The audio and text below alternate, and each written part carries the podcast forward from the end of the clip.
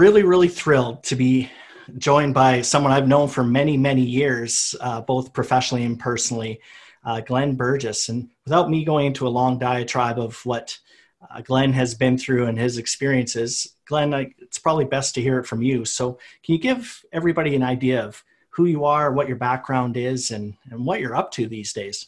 Sure, you bet, Daryl. Thanks. Yeah, I'm uh, I'm Glenn Burgess, and I'm currently the uh, deputy fire center manager in the Kamloops Fire Center, uh, part of the British Columbia Wildfire Service. Um, I guess uh, my background goes back to 1986, where I graduated from tech school in forestry background and started on an initial attack crew literally three days later. And I've been involved in wildfire response and or forestry operations since then. So um, a little over 35 years, I guess, now going into that, maybe more. Um, a good portion of that has been with the wildfire service and doing wildfire response. And so I did um, move my way up through the organization as an operations chief and then as an incident commander and spent um, five years leading one of our provincial incident management teams through uh, 2014 through the 2018 seasons, which I'm sure most of you are well aware of what 2017 and 2018 looked like in British Columbia.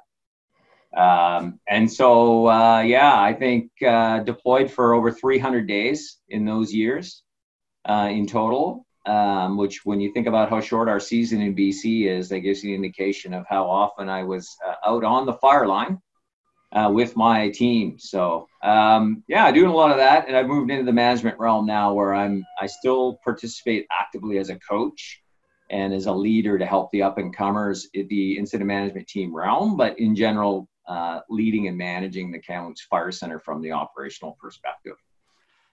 And so, and we'll get into you know that the young Glenn, and then contrast that with not the old Glenn, but the older, more experienced Glenn that yeah. we see now.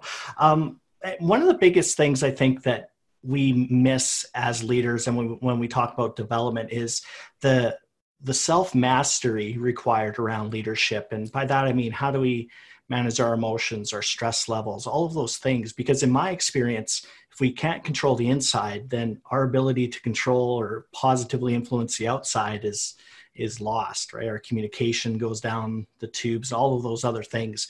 So, can you maybe talk about when you arrive on scene or you're deployed and, and you're looking after an incident management team, you don't even know which way is up in a lot of cases. What are you feeling and, and what are you what are you thinking as you arrive on scene or you start to interact with different people? So so Glenn, the incident commander, what, what are you thinking? What are you feeling? Are you feeling stressed out, overwhelmed? Can you walk us yeah. through what that might look like? Yeah, I, I think there comes a bit of uh, stress and anxiety, but for me personally, I kind of thrive on those things. So really, uh, there's an excitement that comes with taking on a new project um, or a new incident. Um, and so there's that, but you need to temper that uh, excitement and enthusiasm with the the reality of the impact on others that it's having uh, particularly when you're in the public realm. Uh, is one thing to be on a wildfire out in the hinterland where there's nobody around and you're, you know, just going about your business. But today, um, the reality today is we t- technically only go to the large scale interface fires, which means people are being negatively impacted either through our actions or through, in their minds, our lack of action. Um, it's almost never Mother Nature's fault. It's always our fault in some respect. So I think, you know, working with my folks, my team always is about, yeah, we're excited to be here. We love doing what we're doing, but we need to temper that with the, the reality of the impacts on others and that sort of social awareness of our actions and behaviors, and particularly as the incident commander, because you are at that point, you are the representative of government. Doesn't matter what color shirt you have on, what crest you have on, you are the representative of government. And I think always remembering that and, and remembering that your behaviors are reflected upon that. Um, but I think for me, um, you know, I, stress reactions are different in everybody. And I think it's something that, you know, I did learn, I had to learn what stress reactions looked like in myself to manage that. Um, and sometimes that's a little tricky to do. And uh, quite honestly, when you're 23 years old, you don't have a good sense for that. So um, mm-hmm. that that's really for me is is recognizing, and you spoke to that is you know how how do you get to that point where you do recognize your own I don't want to say weaknesses, and I hate the term opportunities for growth, but the reality is you have to you need to recognize the impact you have on others, not just the influence, but the actual impact. And, and so let's talk about that because um, you know we've we've heard words like empathy, vulnerability, and compassion, and you know 10 years ago these are not words that were even in the vernacular when it came to talk about leadership because the model was always about hard charging fearless and you know just get stuff down all of those other things. So can you speak to some of the you know those those new words that we're starting to see with regard to building connection? And you talked about the social aspect of leadership. So things like empathy vulnerability and compassion because i know just knowing you personally you're very very aware and very very good at those social interactions and the importance of what that looks like. So can you maybe shed some light on on your approach to dealing with people using empathy and all of those things? Yeah and i think there's two sides of that right? There's this side that you need to work with on the internal side of your own incident management team and working with those. But then there's the public facing side as well. And and the reality is in the internal facing side, your own organization, your own people, you get to know them, you develop those relationships, but you have to understand them to understand their perspective. And so, something I talk about when people ask me what my job is as an incident commander, um, you know, I said, well, you know, really, if you break it down, I'm 90% team psychiatrist. That's what I do. I talk to the rest of my team. I make sure that they're okay and that they're okay to do their jobs and that I provided them the support, the resources, and all those things. At the end of the day, they're making the decisions. Sure, my name goes on the dotted line, but you know, so I need to make sure that they're okay, and particularly of a mental state to uh, perform their job adequately. On the flip side, when you're dealing with the public facing side, again as the as the face of the organization whether it's the incident or the complex or whatever it is, the public is looking for a leader at times who is good at making decisions and clearly makes decisions and talks about the decisions they made and why they made them. But understanding the impact that those decisions are having on those that are affected by that. And you know we you know you need to uh, uh, empathize with those people but i think they still expect you to make the hard decisions and and i like to talk a lot about making decisions and accepting the consequences of that and knowing that not every decision is going to be popular. But if you waffle and do nothing the the public facing side doesn't like that either. And so you you do need to balance the empathy with what i like to call that sort of command and control. You're coming in you're making a decision you're clearly the person who's in charge. So I think you know really there's both sides of that, and that was something it took me, to be honest, quite a few years to uh, kind of figure out a little bit. I was always a bit of a bull in a china shop, so. Um, well, it, and I think it's it speaks to the the challenge that leaders have with regard to balancing needing to get the job done while still making sure that you don't scorch everybody else in the in your wake. You know, yeah. and that constant giving and, and taking. And so how do you manage that?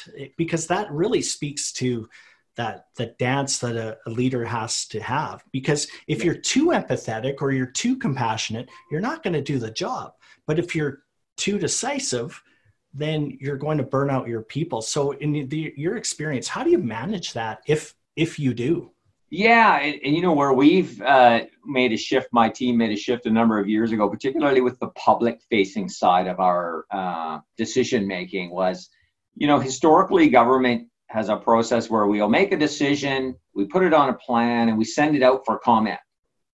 We're clear that the decision's been made, but now we want your comment. So um, where we tried to move towards, particularly after some tough learnables in 2017, was let's engage those that are going to be impacted before we actually make the decision and talk about the decision talk about the impacts, the consequences. And while we make it clear we are still the decision makers, I think if you engage the appropriate clients, stakeholders, partners, First Nations, community groups, whatever it is that are potentially going to be impacted by your decision, they still might not like the decision, but they were a part of the discussion around it. And I think it just sets a completely different tone. And um, and I do the same with my own team. You you know it, you know the word collaboration gets thrown around a lot. The word though and the practice it's easy to say the word, it's hard to practice that, particularly in a top down hierarchical organization that's about command and control. Mm-hmm. So really working and and frankly I've had success when we've made a decision the outcome was what we would suggest might have been an unintended unintended outcome it didn't turn out how we wanted but because everybody had been engaged the the outcry or the the bounce back was a lot less than had we just done it and then said, "Oh, by the way, sorry, this went horribly wrong."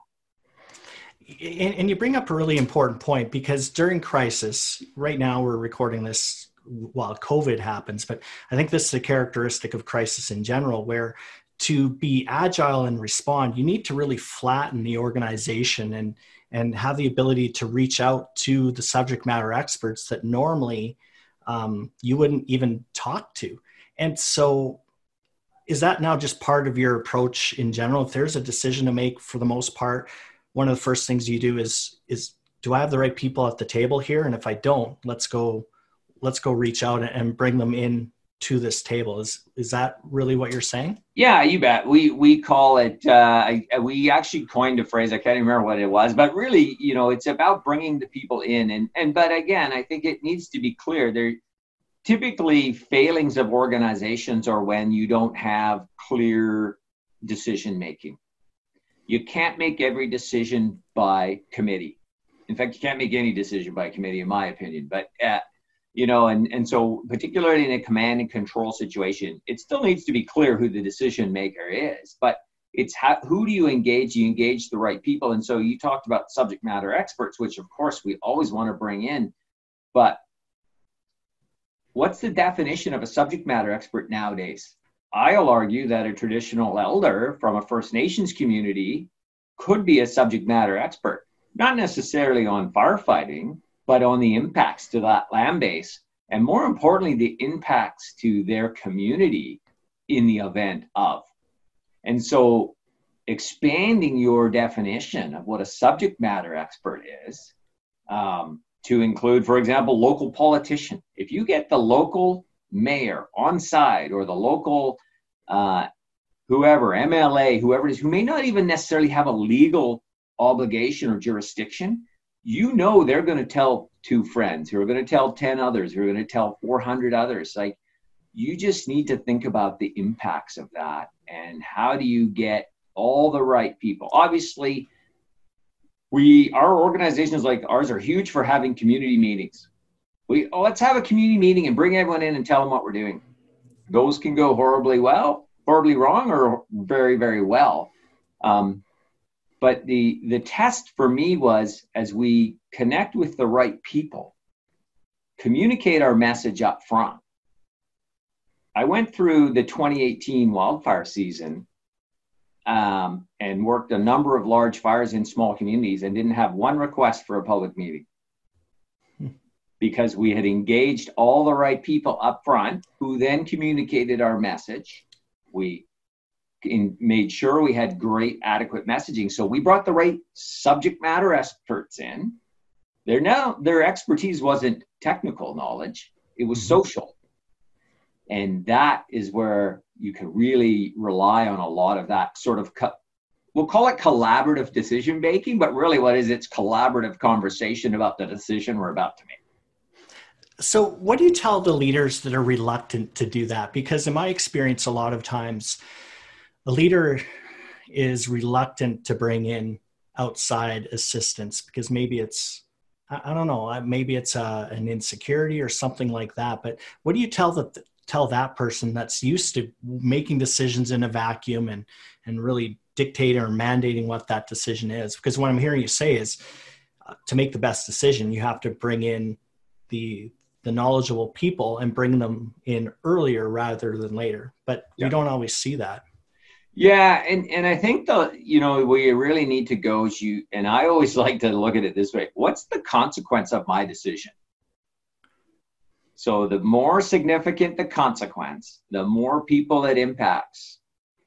That to me tells me the pendulum needs to go towards bring them in first early and bring in lots. Now, I'm not saying that you overload your uh, incident level planning meeting with all these outsiders because we have a business to run as well. But you, there's nothing saying you can't have a separate process to engage those right people. And, and there's a reluctance to do that. You're right. Some people like to make decisions, and I have the legal authority, I have the jurisdiction, I'm just going to make the decision. Okay. The consequence, though, of using that power and authority you have you may not feel at your level, but somebody above you probably will.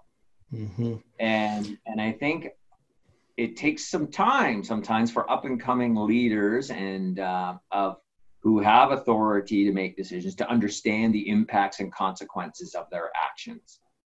And uh, once you learn that, you start to be a little more collaborative, if you want to use that buzzword for sure.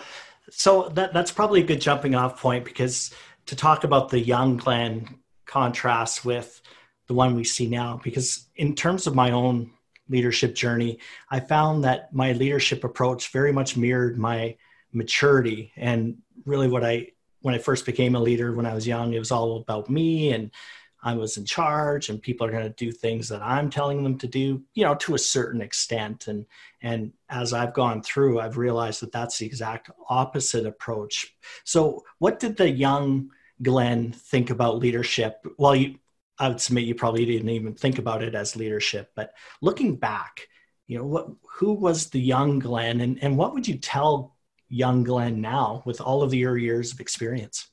Yeah, I, I think thinking back, I was a very authoritative dictatorial leader. There's no doubt about that. I think I I was aware of the authority and the power I had based on the position I was in, and I used it. And I actually didn't think about the consequences. I just did. I knew I was allowed to. I knew it was potentially the right thing to do, or in my mind, I always believed it was the right thing to do, or I wouldn't do it. And so, being oblivious and or didn't care about the impacts of those decisions. Um, and it's something I, I talk to leaders about now is, um, and not even in crisis management, but in day-to-day leadership.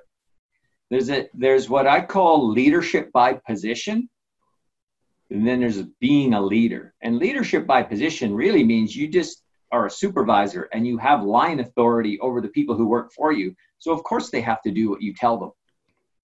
Because you're a supervisor doesn't make you a good leader just means the job says you're a leader. You you need to round that out. And i think it took me some time to learn that.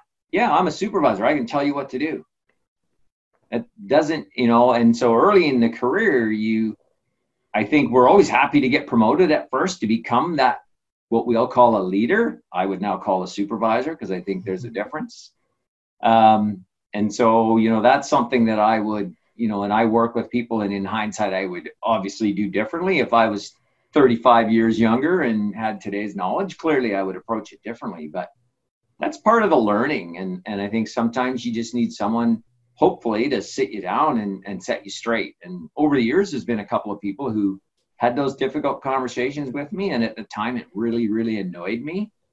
Um, but you know, when you look back, you go, you know what? Maybe they were right you know just a little bit right not totally yeah, right i think about an instructor in a leadership course once who we were uh, having a couple of beverages after the course and uh, i asked for some feedback because i didn't feel i was getting the feedback i needed in the course and uh, she was pretty blunt with me and she just said i'll give you one thing she said you got to think before you talk so kind of a light bulb moment right so right not yeah, that it, still today, sometimes I still do it, but I, I just I'm more careful if I talk before I think.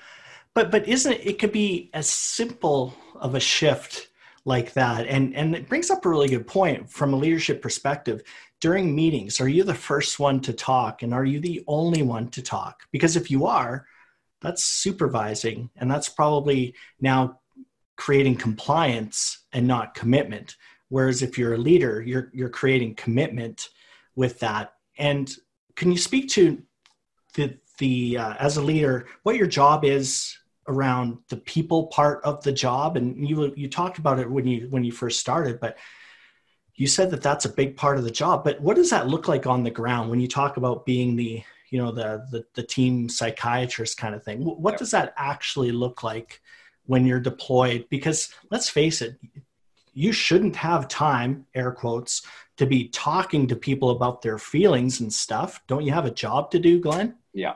Yeah. Well, and you know what? That's what people ask me. They say, What what do you do? And um, I like to tell them that I don't actually do anything. I have staff to do all the work. That's the point. I have an ops chief, I have a plans chief, I have a finance chief, I have a communications, you know, so I think if you actually think about that and you delegate all the work that needs to be done, what is your job at that point? Facilitate the resources and what they need and the support they need to make good decisions to bring to you for that final head nod. And um, so I think something that I really work on, and you know, in a simple example around an ICP where I have all my section chiefs in and around, and they're all busy, you know, just walking around with a cup of coffee, talking to them, you get a sense of what's going on and how your incident's running. The other thing I use was uh, on a large fire camp, I'll go into the mess tent when the crews and all the operations staff and everybody's eating. Based on the tone of the conversation, you know how your incident's going. I don't mean how's the fire going. I mean how's the organization functioning. If people are quiet and head down and they feel like crap and you know versus they're telling jokes and talking about tomorrow and you instantly have i use that as the biggest temperature gauge on how i'm doing as an incident commander and how my team is doing if the mood is jovial i've seen crews who've had their butts kicked for a week straight on the fire line still feeling great about how things were going because the camp's going okay they're getting the support they need they don't feel like they're being overwhelmed at least not resource wise. So I think that I, you know, the term situational awareness, right? Like just being aware and, and I spend a lot of time just talking to my people, direct reports. The other thing I like to do is, I mean, I spend time with the crews, the ground level people chatting with them. It sometimes is an awkward conversation as the incident commander. You go and you sit down at their table while the crew's eating, and they're like, oh. yeah. you know, but, the conversation stops. It's but like, I got to oh, tell you, if here. you can get them to talk, you'll know how things are going, and you'll know if your ops chief is doing a good job or not. Talking to a crew, same with the unit leaders and everybody else. So spend the time. We as a team used to have an informal meeting every morning um, around the coffee pot we had a logistics chief who always made his own coffee. It was terrible, but he had a coffee pot in the logistics trailer, and we would go in there. And some mornings we wouldn't even talk. We would just all sit there as a team and have a cup of coffee before anything else got going. You can gauge that and, and interact and be part of it. They all knew that I was in charge per se. Um, but you know, I think think leadership is is recognizing the strengths and weaknesses of yourself and and helping others recognize their own. And then to me encouraging them to provide feedback back up. We we do a lot of evaluations downwards but you need to listen to what they're getting from the bottom up as well so. Well and i, I think it you know most organizations have 360 feedback and some sort of mechanism. Well during crisis sometimes that gets thrown out the window for example. So that's that's an important point is to always be receiving that feedback. But let's say that i'm a leader and somebody tells me that you know what boss and they'll maybe say it more politely but you don't let us make any decisions or you talk before i'm allowed to talk or something like that like what what would you tell that leader on in terms of what to do with that feedback? Because there can be a tendency for us to be like dude you're just on the front line. You don't understand what yeah. i'm going through here. So how would you how do you handle that? And again i ask you because i know that you're very good at receiving feedback and, and asking for it. Yeah. Yeah i think um you know one it's it's one thing if you ask for feedback with the right intention sometimes people ask for feedback because they know it's the right thing to do. They have no intention of following it or listening to it because they don't believe it because they think they're already where they need to be. So I, I think it's about, you know, suggesting that folks to that feedback will help them grow. And and I use my some of my own personal examples of feedback I've gotten and how it's helped me and moved me down the path of where I ended up. And some people still either like me or don't like me. I, I tend to recognize I can be a polarizing personality, but um, the recognition that if you're actually going to ask for feedback, you you have to pay attention to it and then they want then you need to prove to them that you heard it and you can use all the buzzwords about active listening and all that blah blah blah. Fair enough. But demonstrate that you heard what they told you by changing your behavior. And so what i talk about in leadership it doesn't actually matter what you say. It's how you handle yourself. And you know, I'm I'm good with a few quotes from different people, and I'm going to steal a quote, and I use this with my own staff. Three simple words: example is leadership. And if you haven't figured that out, you're not a good leader, because it doesn't matter what you say. I can tell you all the great things you need to do, but if as soon as I walk out of that room and I don't model the behavior that I expect of you, makes me not much of a leader in your eyes. And that's the biggest failing I see in crisis management. People talk the talk, but then they turn around and they do the exact opposite or they don't do anything like mm-hmm. that. And so the big one I push on people is you need to demonstrate and model the behavior and actions that you expect of others. And again, another buzzword, and I hate this one actions speak louder than words, and you can throw them all out there, but it's true in leadership. Mm-hmm. Like that's the key. So that that brings up a really really interesting point with regard to essentially you're talking about walking the walk and yep. and having your actions congruent with your words and so on. One of the things I think that as leaders we sometimes struggle with is the notion of self-care, taking care of yourself and you know a lot of times we're telling other people hey get good sleep eat properly all of these yep. other things you know adhere to your shift don't work later than you have to and yet as leaders we don't give ourselves the same permission so what are your thoughts around what that looks like in terms of the leadership and the leaders needing to take care of themselves especially in a marathon kind of whether it be a campaign fire or a pandemic or something yep. like that what what are your thoughts around that well, and, and I think that's the first place you can demonstrate leadership by leading by example.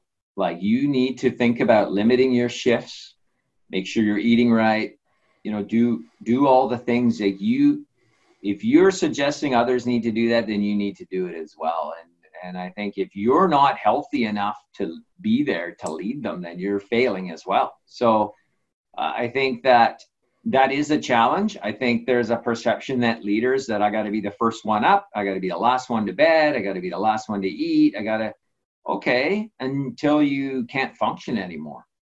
And so the recognition that you need to manage and moderate your own expectations of yourself to align with your expectations of others and uh, you know that's something that i really did struggle with. Like people always ask me you know how many hours a day did you work and how many you know and yeah i probably like most worked too many hours on a, on a large scale incident but it was something i learned over time. And you know i'm blessed actually that i sleep like a baby in a tent in my own little single four person tent. And at the incident level in the crappiest conditions i still sleep well. And so uh, you know, I like to refer to that as my superpower, being able to pretty much sleep. And so I think looking after the self from that perspective um, is the most important piece because I've seen myself get run down to the point where I couldn't function. And now I'm failing the team because then when they break down, I don't recognize it. And so now, you know, those, the decision making model starts to break and uh, and now bad decisions get made and people get put at risk potentially. And so you know that that sort of self analysis and ability to self reflect on your own mental state as much as physical state um, is important. And just a funny story actually about that was a realization for myself. We had a large scale ongoing incident with uh, quite a bit of uh, impact to the public in a small community and we brought the uh, our agency or ministry as a critical incident stress management program or it's peers who come and and and typically they get called in when there's a single incident that's occurred. In this case we brought them in because there wasn't. It was an ongoing day after day after day. And i just thought let's bring them into camp. And so a three person team came in and we tried to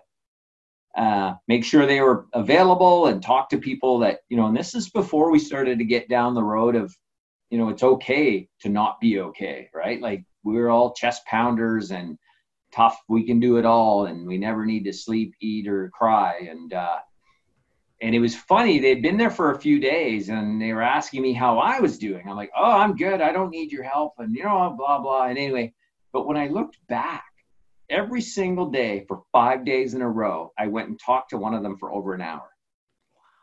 Subconsciously i was reaching out to them I didn't need it. I didn't feel I needed it, but yet I spent an hour a day talking to them about what was going on for me in the situation. So I actually talk about that story openly now when I'm in leadership and when I'm coaching. And I also talk openly about ending up in counseling after a fire season because I think when people see other uh, leaders in senior roles accept their own uh, mortality it creates an environment for them to go, oh, maybe it is okay to talk about this stuff or to engage others. And so I've actually had people reach out to me after speaking on things like that. Say, you know what, that was great that you said that because there's a stigma attached to this as a first responder to not being okay. Mm-hmm. And, uh, and I think that we see in crisis, people are so emotionally and personally invested in the incident and and they take so much ownership over it which is good from you know a commitment perspective but we we often forget that that comes at a cost as well. When you're emotionally engaged into a situation it's not just your job and that has a real impact. And so i just also want to just add on to that with regard to one of the hardest things for me and i'm curious to hear your thoughts the one of the few times I'll ever give a direct order is if somebody isn't taking a break or going home or taking care of themselves. Because in my experience, they never want to go. And so the only time I'm a heavy typically is if they're not going home or they're not taking care of each other or themselves. Do you have a similar experience with uh, with, with your instance as well? Yeah, for me, uh, meal breaks and rest breaks and uh, hours of rest between shifts are super important and it's something i am a bit of a dictator on. Um, and again because i hold myself to the same standard. And so uh, in in a way to actually enforce it we used to schedule a team meeting at one o'clock. And the reason was is because lunch was from 12.30 to 1 in most camps in our camps the hot lunch. So we would all gather for lunch and then and i would make them gather for lunch because we're going to have a meeting at once. You got to be here anyway and so that was my subliminal way of forcing them to take that break. And because otherwise they'll go grab food and go sit back at their desk and keep working. Exactly. Yeah. So we would it forced that and that was part of it and whether they recognize that's why i was doing that or not doing it it doesn't actually matter but that was things i've used i've literally just walked up to people and go said go take a break go for a mm-hmm. walk do something i mean that's the thing. I do it for myself. I do it for others, and I, and I think that managing that mental and physical fatigue in a long drawn out incident. You think about some of the seasons we had in BC, like we went back to some of the same incidents three and four different times. Yeah. Like, how depressing is that? Oh, I'm going to set my tent up on the same square it was on five days ago. And literally back, back in the day, an IMT would go to a fire and we'd have it wrapped up 10, 12 days. We'd all give each other a high five and we'd go home. Yeah. Mm-hmm. Now, when you're going out on four and five deployments back to the same fire, now, admittedly, they were 100 kilometers farther along than they were last time, but different piece of ground, but your camp's in the same spot. Like mm-hmm. Uh, there's been a huge emotional toll that comes with that. And in 2017 and 2018, where we started to get repetitive deployments to the same places, that's when we really had to manage that because you don't have that same level of excitement that you do taking on a new incident. You're going back and you're like, oh, we're here again. Right. It, it's not Groundhog Day, it's Groundhog Incident. Yeah. And especially when, well, because the name of the incident doesn't change, all of the geography is the same. There's not a lot of novelty in that. Yeah. And so now, what is the leader's job? So let's say that that it's a marathon, right? Whether it be COVID or any other crisis, yeah. where maybe it's a longer haul. What is the leader's job, or what is their responsibility with regard to managing the tone and and the pace and all of those other things? Because admittedly, sometimes it's friggin' hard to keep the sense of urgency up, and and if people aren't you know if they're not being deliberate and, and and conscious, then complacency will will step in and risks and decisions won't get made properly. So yeah. how have you in your experience managed to deal with that tone and that pace and that tempo of a longer duration operation? Because I think the first few hours, first few days, you're right, there's an adrenaline kick that happens, there's all this stuff to do, so you go go go, but that's not where problems happen. It's now in the kind of maintenance phase. So, h- how do you manage that from your perspective, from a leadership perspective? Yeah, I, I think really is is focusing on you know as much as this is going to seem a bit weird, like it, these large scale incidents, the objectives never change. We know what the objective is, the big scale objective, but you know sometimes that can seem a bit insurmountable. And so I think we used to look to try and establish intermediate um, shorter term goals, achievable things you knew you were going to be able to look at and achieve because people crave being successful. When you go out for weeks and weeks on end, and every five days that incident expands exponentially, and you lose all the work you've done, or the work you've done now has no value because the wind shifted.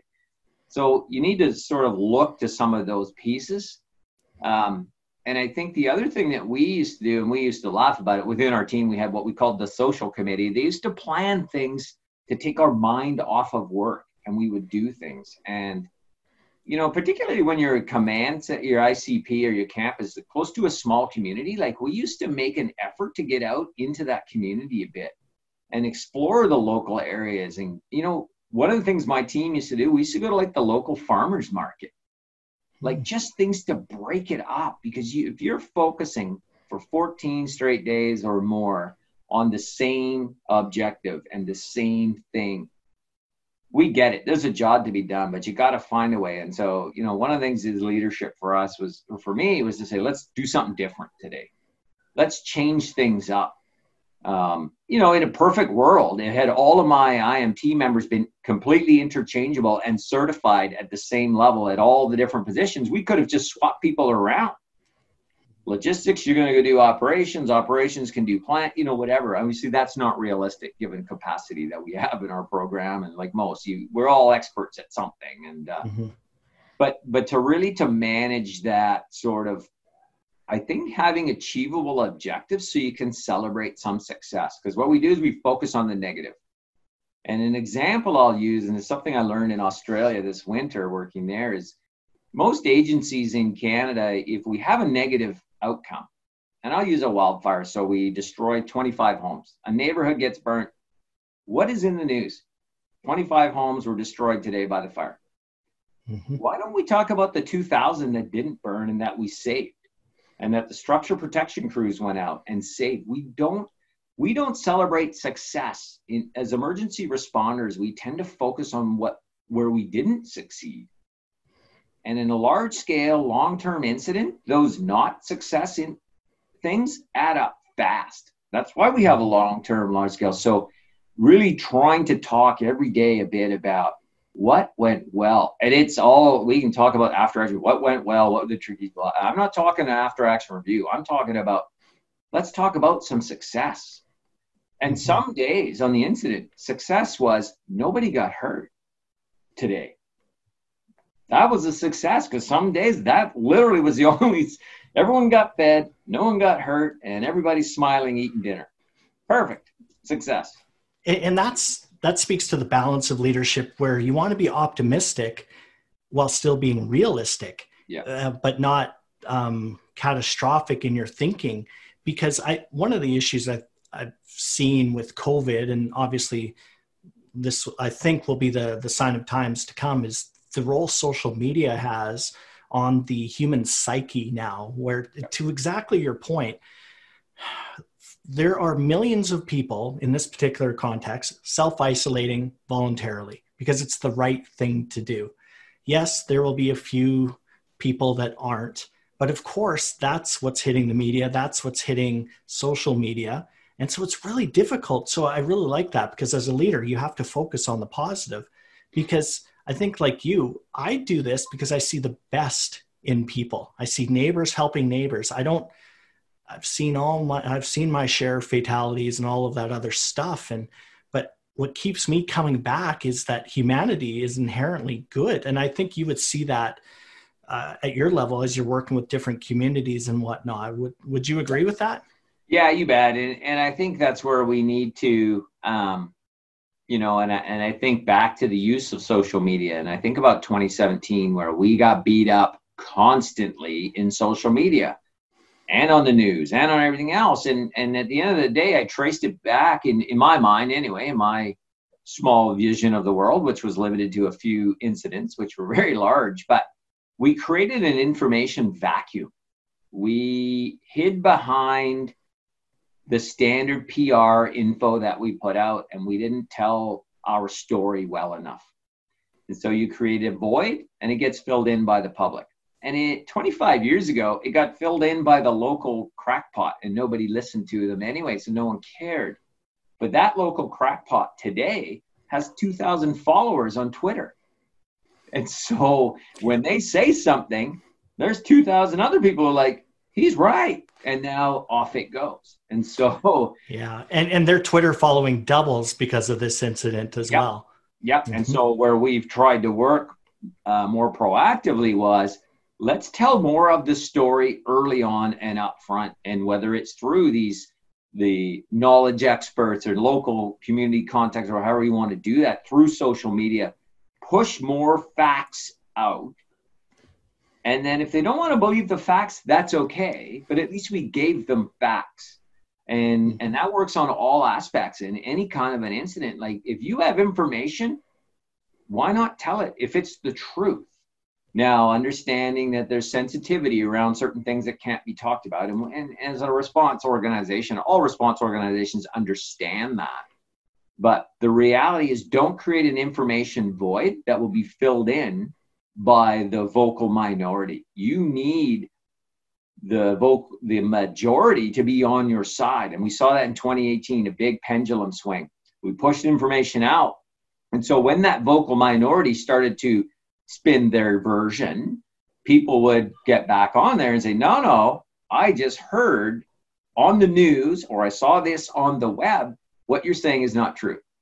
Now, if they choose not to believe your facts, that's okay. But at the end of the day, you know, we, we need to be uh, a lot more open and sharing with information and and that helps with that public perception the social media because the social media has a massive impact on your people. Mm-hmm. particularly you think about the average age now of first responders they are experts at social media and they literally spend every waking minute there they're not on the fire line reading it and when they get continually beat up and slandered and talked about what a crap job they're doing, it has an impact on them. And you can tell them all you want stop reading social media. No, they're never going to stop. So I think understanding and using the tools that we have as leaders and as part of broader government or whatever organization you're with to tell your story. As, as I used to say, I want to control the narrative of the information that's going out to the public. Mm-hmm. And and that's not to be confused with manipulate the facts. Nope. Controlling the narrative is is is telling the story as it should be told, yeah. not based on an interpretation of, from somebody or people that have zero awareness of what's truly going yeah. on. Yeah. Yeah. And that takes time and energy to do that. And it takes resourcing to do that. But the payoff is in the end when you have the media outlets at the end of a long, busy season write an article about how great their experience was interacting with you and your team and because of the open access you gave them to the facts and to the fire and to shoot that photo they really wanted to get or that video, like that's the payoff. Because now they're telling the public, you can trust what these guys are telling you. I was there, I actually saw it right and, so, and, it's a lot of times it's in those informal interactions that they're having and, and i think that organizations often forget that their best public relations people aren't the ones with the communications degrees. It's the individuals within your your organization when they're talking to different people and, and recognizing that if they're sitting there and saying it's a it's a poop show and I work for the organization, that yeah. that's where the message also needs to live in terms of hey, we're actually doing a pretty good job. Yeah. And when the media and social media and the news outlets, whatever, are telling a positive story of what's going on, the impact on morale of your responders and of your agency is it's instantaneous how it changes the mood the papers are suddenly out in the in the uh, lunchroom and whatever and people are talking about it and people are clamoring to hey when they're here can i be interviewed next time? Which you know obviously we need to manage that too. But mm-hmm. but the fact is you can use that as a leader use that dissemination of information to help improve overall uh, you know sort of morale and impact and, and everything of everybody else. Because a lot of times you know if you're on a large fire right outside a large community you know the impact isn't the same but when you're impacting small communities where there's 3000 people like the tone will be very very different in those small communities for the most part right because the mm-hmm. impacts are more significant on a per capita basis and i know uh, in alberta for example where i live unfortunately you know the the fires are getting bigger more catastrophic more quick and and as much as I hate to say it, but we are not that far from having an entire community wiped out before any responders even get there. Um, and and so I think that speaks to just the urgency with regard to uh, you know having our ducks in a row and planning and all of those other things. Um, but I wanted to loop back a bit, and you've talked a lot about making decisions. And one of the challenges I think that leaders have is balancing the short term needs with that longer term plan. So, an example would be um, in a community perspective, or I'll use a business, for example, where you have to really stop the hemorrhaging. You have to stop the, the financial impacts, deal with the people impacts, but as quickly as possible, start thinking about what does it look like to get back to work. So what guidance would you give? Because that's something that you've had to deal with for 35 years short term and what is the long term game. So how do you balance that? Yeah and i think th- those are always tough because you know a lot of us who are leading in crisis management or incident management we're not experts in all those other pieces and and i think about impacting a small community for example. So you go in and you recommend an evacuation and the local government evacuates a small community and you've just now impacted all those businesses. And it's tourist season and there's an active wildfire. And so now people can't renew their house insurance. And so there's all these other impacts. But if you don't ask those questions to understand that and so you know, we always get the thing, when are you going to call this fire under control or out so that we can get back to doing our day-to-day business? And boy, those are hard, right? And and I got caught by that one year on an incident where we rescinded our recommendation for an evacuation order to allow some local businesses who were being severely impacted to get back up and running. And two days later, we had to slap it, recommend it, go back on. And so you got to balance that um, economic pressure, which quite frankly is political pressure from uh, different levels of government, because our own government very rarely will put that kind of pressure on us. Um, but sometimes you don't have all the facts and you've got to still make a decision and but the bigger one is and this goes back to this collaborative conversation up front as the decision maker the more you're fundamentally aware of the impacts of your decision the more reactive you can be to move forward or backwards on those depending on what it is. And simple things like uh, fire impacts the power line knocks power up to a small community. You're like oh what's the big deal? Power comes back on in three days. Well, except if you're the local butcher whose entire stock of meat now has spoiled, or but those aren't the pieces that you think about if someone isn't telling you about these impacts. And you're like, whoa, maybe we need to let the power authority back in as soon as humanly possible. So maybe they can get the power back on on day one or day two instead of day eight. Um, and the other thing too is recognizing the cascading events too. So if power is you know sh- shut off for this community maybe it's a hub for telecommunications which services 911 or northern bc uh, or whatever that looks like right so that that's yeah. really really important um, yeah. in terms of engaging the right people yeah and i think that's where this sort of more upfront bringing all the stakeholders bringing everybody in who may or may not be impacted of where the likelihood of this event going is. Because then you can be upfront about what decision making looks like and they can tell you what the decision will impact them and then what that for lack of a better term what reentry looks like and what the timing because you know you you make a recommendation to evacuate a small community and then three days later you're like yeah you can go back and you recommend it's not that simple they can't just go back because they don't have sewer or water or power or you know so i i think understanding the impacts and consequence of those decisions. And again, I think particularly in our agency where we tend to make recommendation, where we get to do more is allowing those other parts of it back in to get the infrastructure back up and running ahead of time and, and what criteria and we get a lot of pressure obviously when the you know power lines phone lines internet high speed telecommunication, when that stuff's all been impacted, there's a lot of pressure to get that stuff going back. And so I think working on your decision making on how to let that happen, but you need to be thinking about that before you make the initial decision because you and, have to think about consequence and impact.